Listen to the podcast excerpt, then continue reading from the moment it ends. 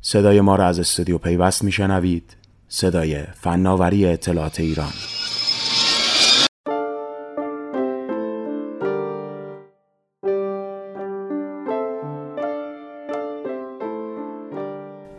روزهایی که از یه طرف وقتی حسابهای بانکیمون هک میشه اصولا دستمون خیلی به جایی بند نیست و معمولا از پلیس فتا فقط میشنویم که روزانه هزاران نفر به همین علت مراجعه می‌کنن و البته از طرف دیگه به نظر می‌رسه در سیستم بانکی تو مواردی به دنبال اختراع دوباره چرخ هستیم.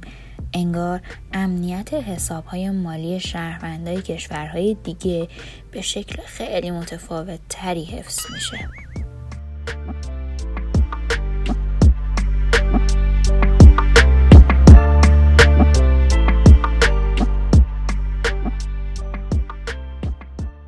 اولین اصل ساده جرم میگن فالو د مانی یعنی پول دنبال کن.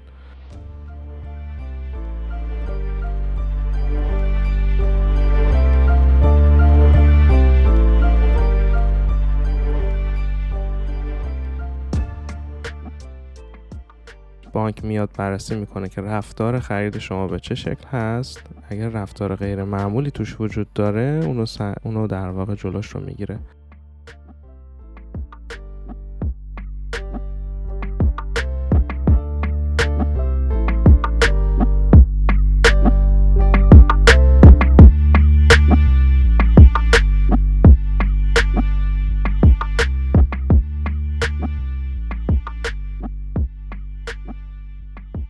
ممکنه یه روزی به یه شکلی دیزاستر و در واقع فاجعه اتفاق بیفته که کل سیستم پرداخت بانکی از کار بیفته.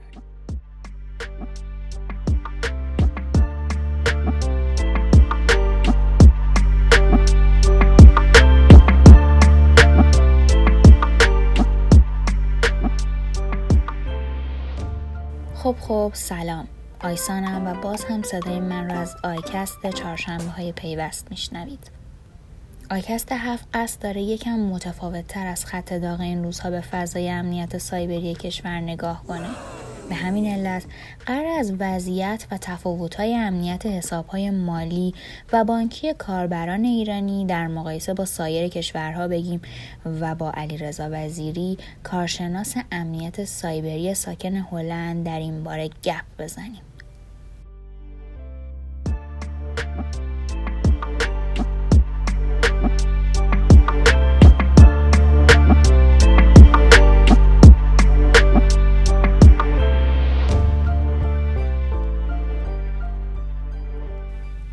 حسابهای بانکی شاید در سالهای اخیر به یکی از دقدقه های مهم برای شهروندا تبدیل شده. در واقع هر چقدر دنیای کامپیوتر بیشتر پیشرفت می‌کنه بیشتر هم باید نگران حسابهای مالیمون باشیم. اما ظاهرا بقیه مردم دنیا خیلی هم نگران این مسئله نیستن. از تفاوت های اصلی که من بین شب در واقع سیستم بانکی مالی و در واقع online banking توی هلند و یا حتی اتحادیه اروپا دیدم و تفاوت‌های اصلی با ایران داشت. یکی از مهمترینش سیستم fraud detection بود. اما این سیستم اصلا چی و چطوری کار می‌کنه؟ رفتار خرید شما توسط اون بانک شما یا پردازنده کارت شما ثبت میشه و میشه گفت مثلا یه مدل ماشین لرنینگی باش ترین میشه. یه چیز خیلی ساده و در واقع ابتدایی هست نه بگیم یه مدل ماشینی خیلی عجیب و پیچیده است. این مسئله فراد دتکشن سالهای سال اینجا وجود داشته. بعد هر چیزی هر تراکنشی که در واقع در واقع از اون مدل ترین شده شما خیلی فاصله بگیره رو بانک در در واقع نگاه اول ممکنه reject کنه در واقع decline کنه. و ممکنم هست در واقع به شما گزارش بده. مثلا ممکنه هر ماه نهایت خریدی که از سوپرمارکت ها می‌کنی 500 تا 600 یورو باشه و فقط هم از یه سوپرمارکت خاص خرید کنی. بعد اگه با کارت شما فرض کنیم توی شهر جنوبی یه عدد خیلی بزرگی مثلا هزار یورو شروع کنه خرید کردن لوازم آرایشی بانک اون تراکنش رو decline می‌کنه در واقع. این موضوع دلیل اصلیش همین بحث fraud detection هست.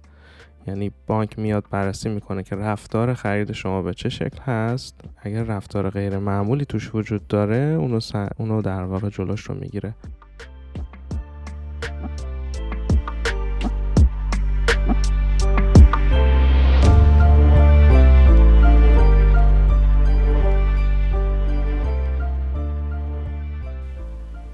ولی این تفاوت به همینجا ختم نمیشه.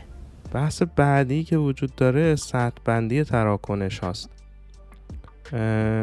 معمولش اینطوریه که شما تراکنش زیر 50 یورو وقتی با کارتتون انجام میدین کسی از شما رمز رو نمی‌پرسه. مثلا فرض کنید یه خرید کوچیک می‌خوایم بکنین فقط کافیه کارت رو نزدیک دستگاه کنین. حالا این کارت ها با NFC کار می‌کنن. و اون عدد اگر زیر 50 یورو باشه بدونی که رمز کارت از شما پرسیده بشه تراکنش اپروف میشه. دلیل اصلیش هم این هست که میگن خب برای تراکنش های ریز اول از همه فرد خیلی رمزش رو وارد نکنه که رمزش لو بره دوم از همه این که کارها سریعتر انجام بشه. قسمت دومش این هست که تراکنشی وقتی از 50 یورو بالاتر میره از شما در واقع رمز رو می‌پرسه. و شما رمز رو وارد می‌کنین و اون تراکنش اپروف میشه. به نظر میاد ما شهروندای ایرانی بیش از چیزی که بشه فکرشو کرد با fraud detection بیگانه‌ایم من دو سال پیش چون با یه payment processor ی در واقع در تماس بودم از همین شرکت هایی که کار payment انجام میدن می‌دونم که همچین چیزی هنوز وجود نداشته تو ایران. ولی زمزمه هایی بود که همچین چیزی رو بتونن تو ایران در واقع پیاده سازی کنن.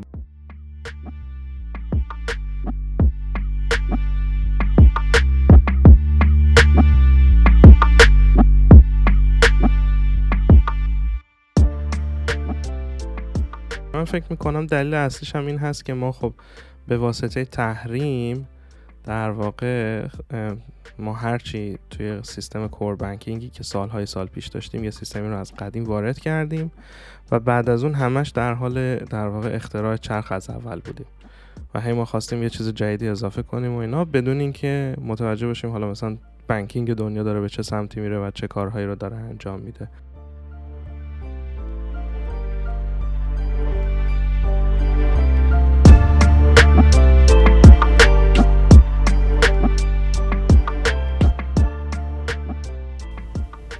تازه علاوه بر این ناآشنایی. ما اول اینجوری بود که رمز دوم داشتیم بعد متوجه شدیم فیشینگ میشه بعد اومدیم رمز موقت گذاشتیم بعد متوجه شدیم با اونم فیشینگ میشه. بعد یه feature اضافه کردم به رمز موقت که مبلغ رو نشون بده. یعنی این فرایند رو می‌بینین همش آزمون و خطا بوده.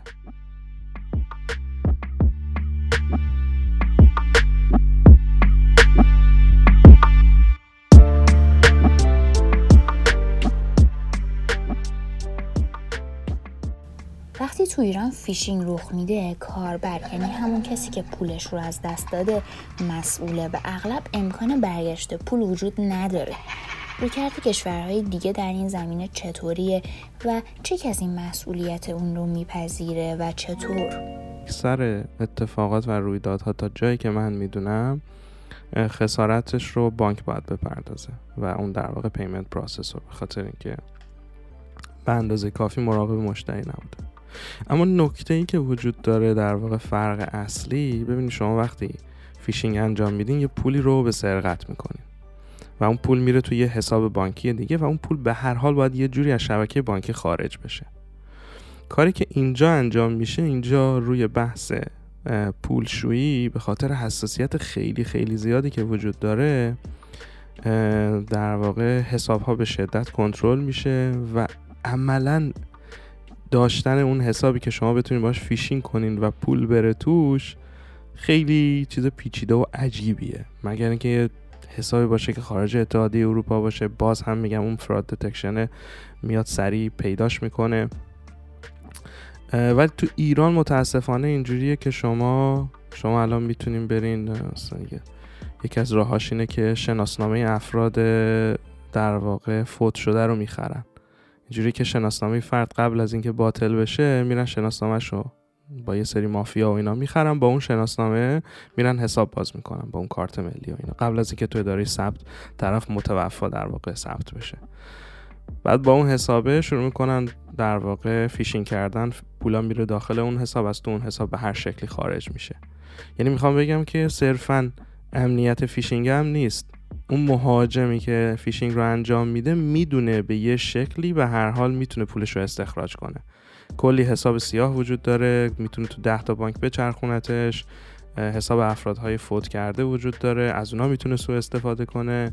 یعنی به خاطر که داده خیلی بروز نیست یعنی فرد که فوت می‌کنه تا شناسنامهش رو ثبت, ثبت کنن برای فوت شدن و کارت ملیش رو ثبت کنن تا بانک متوجه بشه حسابش رو مسدود کنه یه پروسه طولانی هست.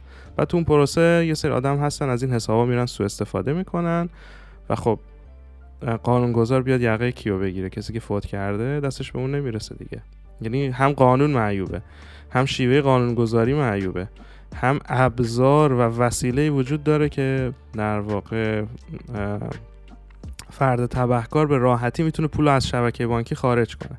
اما اینجا اینجوریه که شما حتی اگه فیشینگ هم بکنی پول به راحتی نمی‌تونی خارج کنی. یعنی حساب ها اینجوری سختگیرانه است. اکثر حسابا وقتی می‌خوام باز بشن مثلا یک biometric identification ی دارن. همینجوری نیست برای هر کسی حساب باز کنن. به محض اینکه یه پول مشکوکی وارد حساب بشه بانک حساب رو بلوکه می‌کنه زنگ می‌زنه به شما میگه این پول از کجا اومده منشأ این پول کجا بوده؟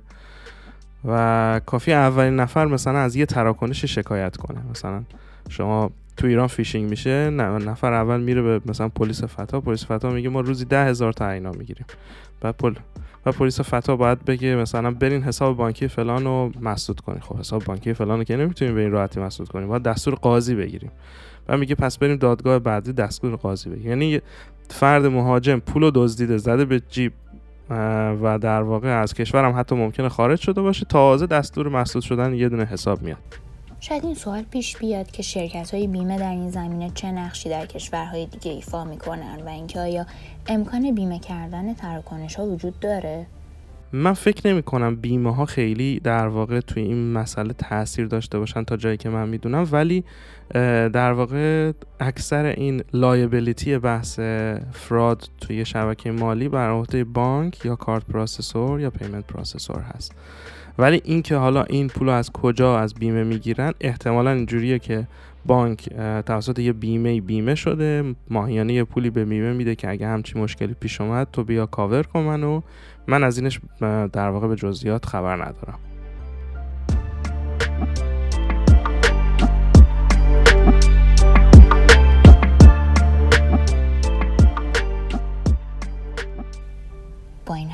چطور می‌تونیم امنیت حساب های بانکیمون رو بالا ببریم؟ طوری که البته استفاده از سرویس های مختلف هم سخت نشه. من فکر می‌کنم قدم اولش اینه که راه خروج پول از شبکه بانکی سخت بشه. یعنی این بحثیه که حالا به هر حال مهاجم هر به هر شکلی شده شروع می‌کنه به دزدیدن پول و سرقت کردن پول.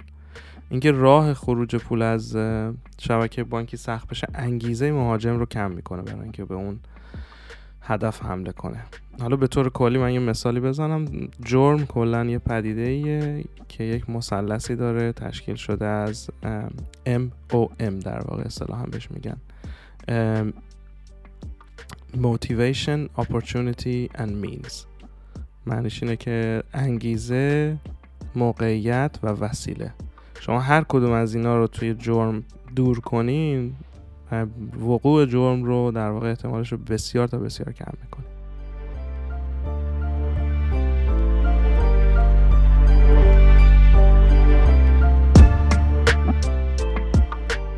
ترک کنن. دومین چیز به نظر من مهمترین چیز بحث فراد دتکشنه یعنی اون الگوریتم فراد دتکشن و داده کاوی رو یه جوری پیاده سازی کنن که اگر تراکنشی انومالی داره و خارج از پترن هست خارج از الگو هست فلگ بشه گزارش داده بشه جلوش گرفته بشه و از این دست موارد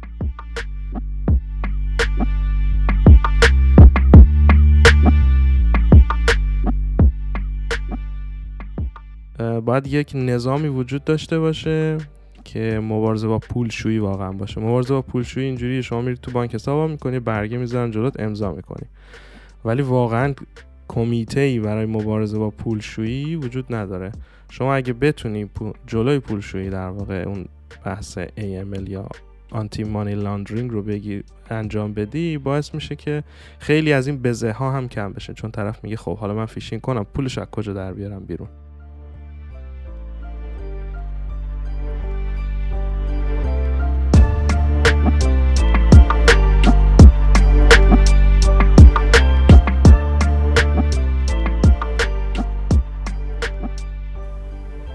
با پیشرفته شدن دنیای امنیت پیش بینی های هم البته درباره آینده امنیت حساب های بانکی و مالی وجود داره. فکر می‌کنم قدم اول تو حوزه مالی و بانکی اینه که بانک ها تمام تلاششون رو می‌کنن که پول کاغذی رو حذف کنن.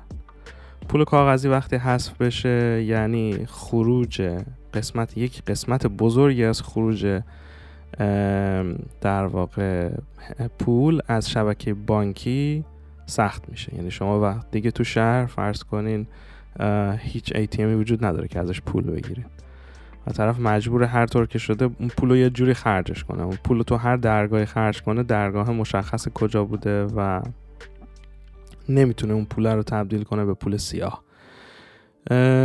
هدف دولت ها حداقل اینجا اینه که هم به خاطر هزینه چاپ کردن پول هم به خاطر fraud ی که پشت پول هست پول کاغذی رو حذف کنن بحث دومی که وجود داره payment روی موبایل بیشتر از هر زمان که فکر کنین قدرت می‌گیره و این بحث NFC payment که شما با مثل Apple Pay، Google Pay اینا موبایلتون رو نزدیک دستگاه می‌بریم و پرداخت می‌کنیم بیشتر از همیشه قدرت می‌گیره. الان توی لندن شما با همون Apple Pay که داریم می‌تونید سوار مترو بشیم عنوان کارت مترو استفاده کنید توی آمستردام هم دستگاه رو عوض کردن آماده است فکر می‌کنم مثلا تا پایین مثلا تا اواسط سال میلادی آینده شما برای اینکه سوار مترو بشین از همون کارت بانکیتون استفاده می‌کنید و خب وقتی که همه چیز به اون متصل باشه در واقع باعث میشه که اون فراده از هر چیزی کمتر بشه. تنها نگرانی که اینجا در واقع فعالین اینترنتی دارن اینه که خب شما وقتی یه دونه کارت بانکی دارین و باهاش توی مترو چکین می‌کنین عملا یعنی بانک شما دسترسی داره که شما روزا کجا میرین از چه ایستگاه متروی پیاده میشین سوار چه قطاری میشین کجا خرید می‌کنین داده دیگه از اون حالت انانیموسش خارج میشه. یه شمشیر دولبه است که در واقع مزایا و معایب خودشو داره مثل استفاده کردن از هر سرویس دیگه ای من می‌تونم بگم امنیت بیشتر میشه ولی پرایوسی خورده در خطره.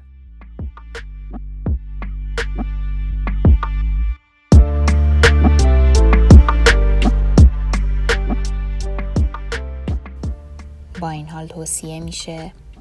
ممکنه یه روزی به یه شکلی دیزاستر و در واقع فاجعه اتفاق بیفته که کل سیستم پرداخت بانکی از کار بیفته. یعنی حمله سایبری شدید. خوبه که یه خورده پول فیزیکی همیشه داشته باشیم هرچند که همه چیزو با کار در واقع با کارتمون انجام میدیم. چون وقتی شبکه بانکی قطع باشه شما دیگه توی سوپرمارکت میرین می‌خوان یه دونه نون بخرین کسی نمی‌تونه بگه شما پول دارین یا نه. این فکر می‌کنم از اصلی ترین چیزاییه که ما حداقل با تهدیدهای سالهای آتی ممکنه باش مواجه بشیم که شبکه بانکی از دسترس خارج بشه و هیچ کس نتونه هیچ کاری انجام بده. برای اون آمادگی بود آمادگی داشتن فکر می‌کنم جز ملزومات زندگی کردن تو سالهای آینده است.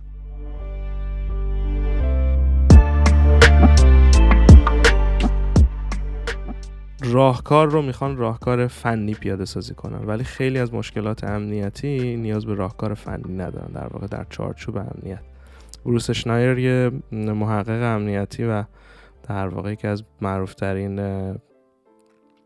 کریپتوگرافیست های دنیاست میگه که اگه می‌خواین اشکالات امنیتی رو با تکنولوژی حل کنین نه از تکنولوژی چیزی می‌دونین نه از امنیت.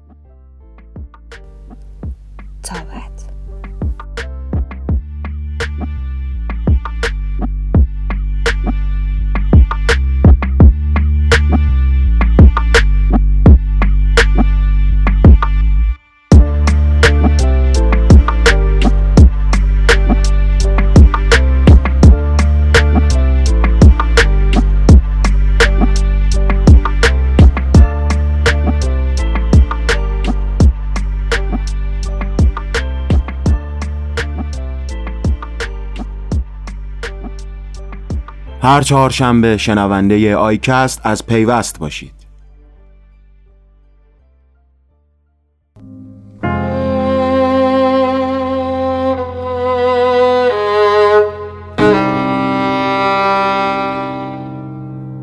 پیوست رسانه راهبردی فناوری اطلاعات و ارتباطات ایران.